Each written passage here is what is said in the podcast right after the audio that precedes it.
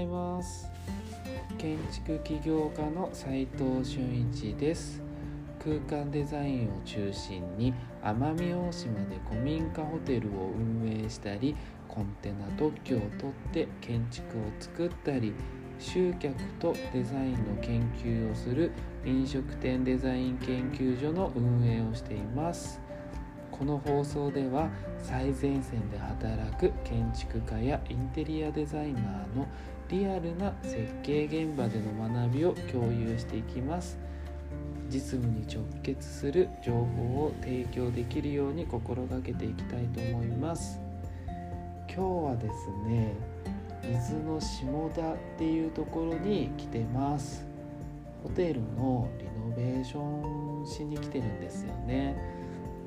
まあ、現場と、えー、今までデザインしたものをどう作るかっていうのを相談しながらより良い空間にしていけたらなと思って、えー、今目の前に海下田の海が広がっていて黒船のこう遊覧船が停泊してるんですよね結構素敵な場所ですよねここも。まあそんなところで今日の放送は、えー、お届けしたいと思いますで今日はスケッチはかけた方が良いの？っていう質問です。まあそりゃかけないよりかけた方がいいですよね。どのぐらい必要かっていうことですかね。うん最近なら CG とかもあるからねいらないんじゃないかなっていうことなんですかね。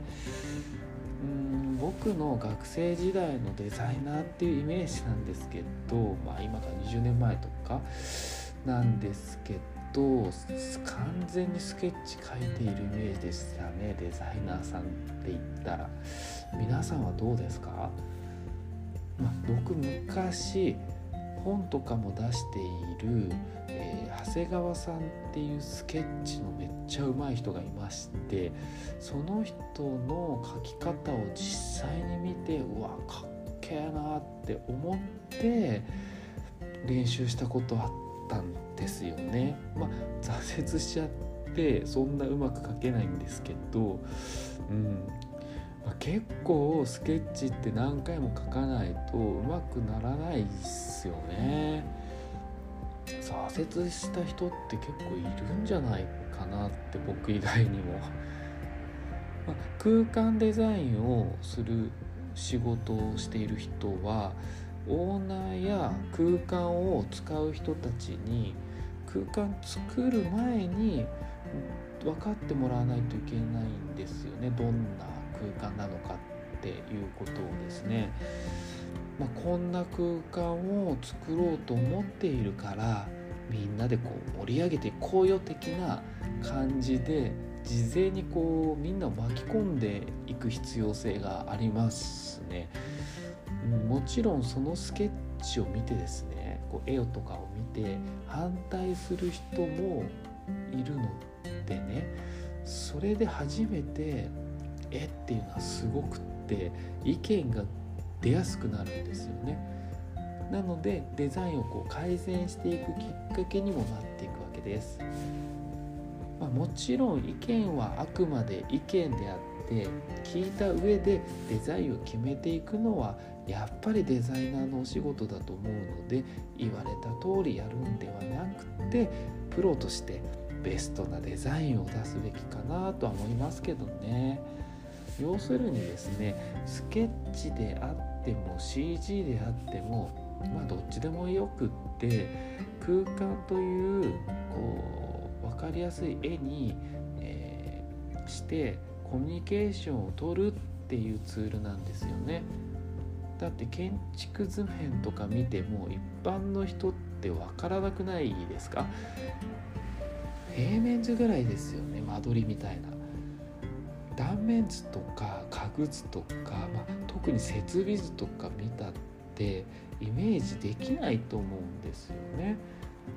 だからスケッチだったり CG パースが必要なんですよね。まあ、とはクライアントに見せるためっていうよりは自分自身のデザイン検討をするために使いますかね。だって自分も頭でイメージしている空間を実際にスケッチとか CG に起こしてみないといいんだか悪いんだかっていうのが分かんないからですよね。初期のまだアイデアがぼやっとしてる時は立体的にでも平面的でも断面でもまあ何でもいいんでスケッチをラフで描いていきますね僕は。スケッチは結構手軽でもうルールがないんで自由にわっと描けるので頭の中とやり取りのこうスピード感みたいなものがめちゃくちゃ速いわけですね。この自分とのコミュニケーションが有効だなって思うのがスケッチですね。一方 CG バースっていうのは結構具体的なシミュレーションって感じなんですよね。実際の寸法具体的なこう素材とかですね、その絵は現実により近くなっていくわけですね。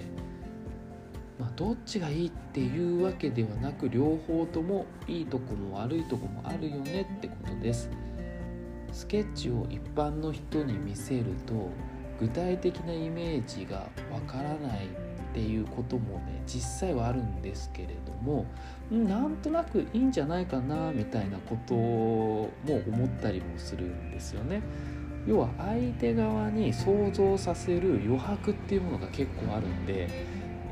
大きな方向転換もしやすいですしあやっぱこっちがいいみたいなね。あんなのもいいんじゃないかみたいないろんなアイデアが出やすいわけですよね。一方 CG パースっていうのは現実に撮ったこう写真みたいな感じなんで一般人に見せるとまあこれが好きってなればいいんですけどこのタイルの色めっちゃ嫌いみたいな結構具体的な話し合いになっちゃうんですよね。もともとこの空間の方向性でいいのか悪いのかみたいな話よりもこの色嫌いこの形好きみたいなこう絵をベースに進んじゃうんでこう方向転換っていうのはちょっと難しくってうんイメージ違ければもう違うバサみたいな感じになってしまうんですよね。まあ、逆に気に入れ気に入ってもらえればですねオーナーさんとかにもしよしこのまま作ろうみたいな決定できるツールにもなります。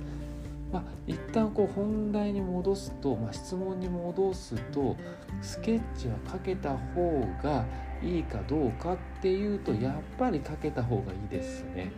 それは自分自身がデザインをするために必要ってことの方が大きいかな。でもここで言うスケッチっていうのはうまく描こうみたいな感じじゃなくてイメージを膨らませるためにまずは描いてみることが大事だなってことです。下手でもいいんですよね。だって誰も見ないんだから最初は。自分のために描くんですからね。自分が何を作ろうとしていてそれって本当に良い空間なのかを確認してもっともっと良い空間にするために何度も書けばいいんですよね。でこれでいいなって思ったりワクワクするなみたいな雰囲気になってきたら人に見せればいいわけですよね。そのスケッチで自分がイメージしていることが相手にちゃんと伝わるかっていうのが次のステップかな、うん、になるわけですね。自分の次は自分以外の人に伝えるんですよね。相手に伝わらなければ共感や反対の意見も出てきませんでねそこで初めて相手に伝わりやすいスケッチっていうものを学べばいいかなって思います。まあ、本も出てますしね。YouTube だって今はあるのでちょっと探してみてください。書き方はね。でも気をつけないといけないのはうまく書くことではなくって伝えられるスケッチが書ければいいよってことが一番大事ですよね。だから必ずしも写真のようなすんごみたいなデザインのスケッチみたいなものを書く必要ってあんまなくってプランとか断面図とか、まあ、もちろんいろんなパースも含めていろんなもので相手に伝えていければいいと思います。まああれやこれやいろいろ言っちゃいましたけど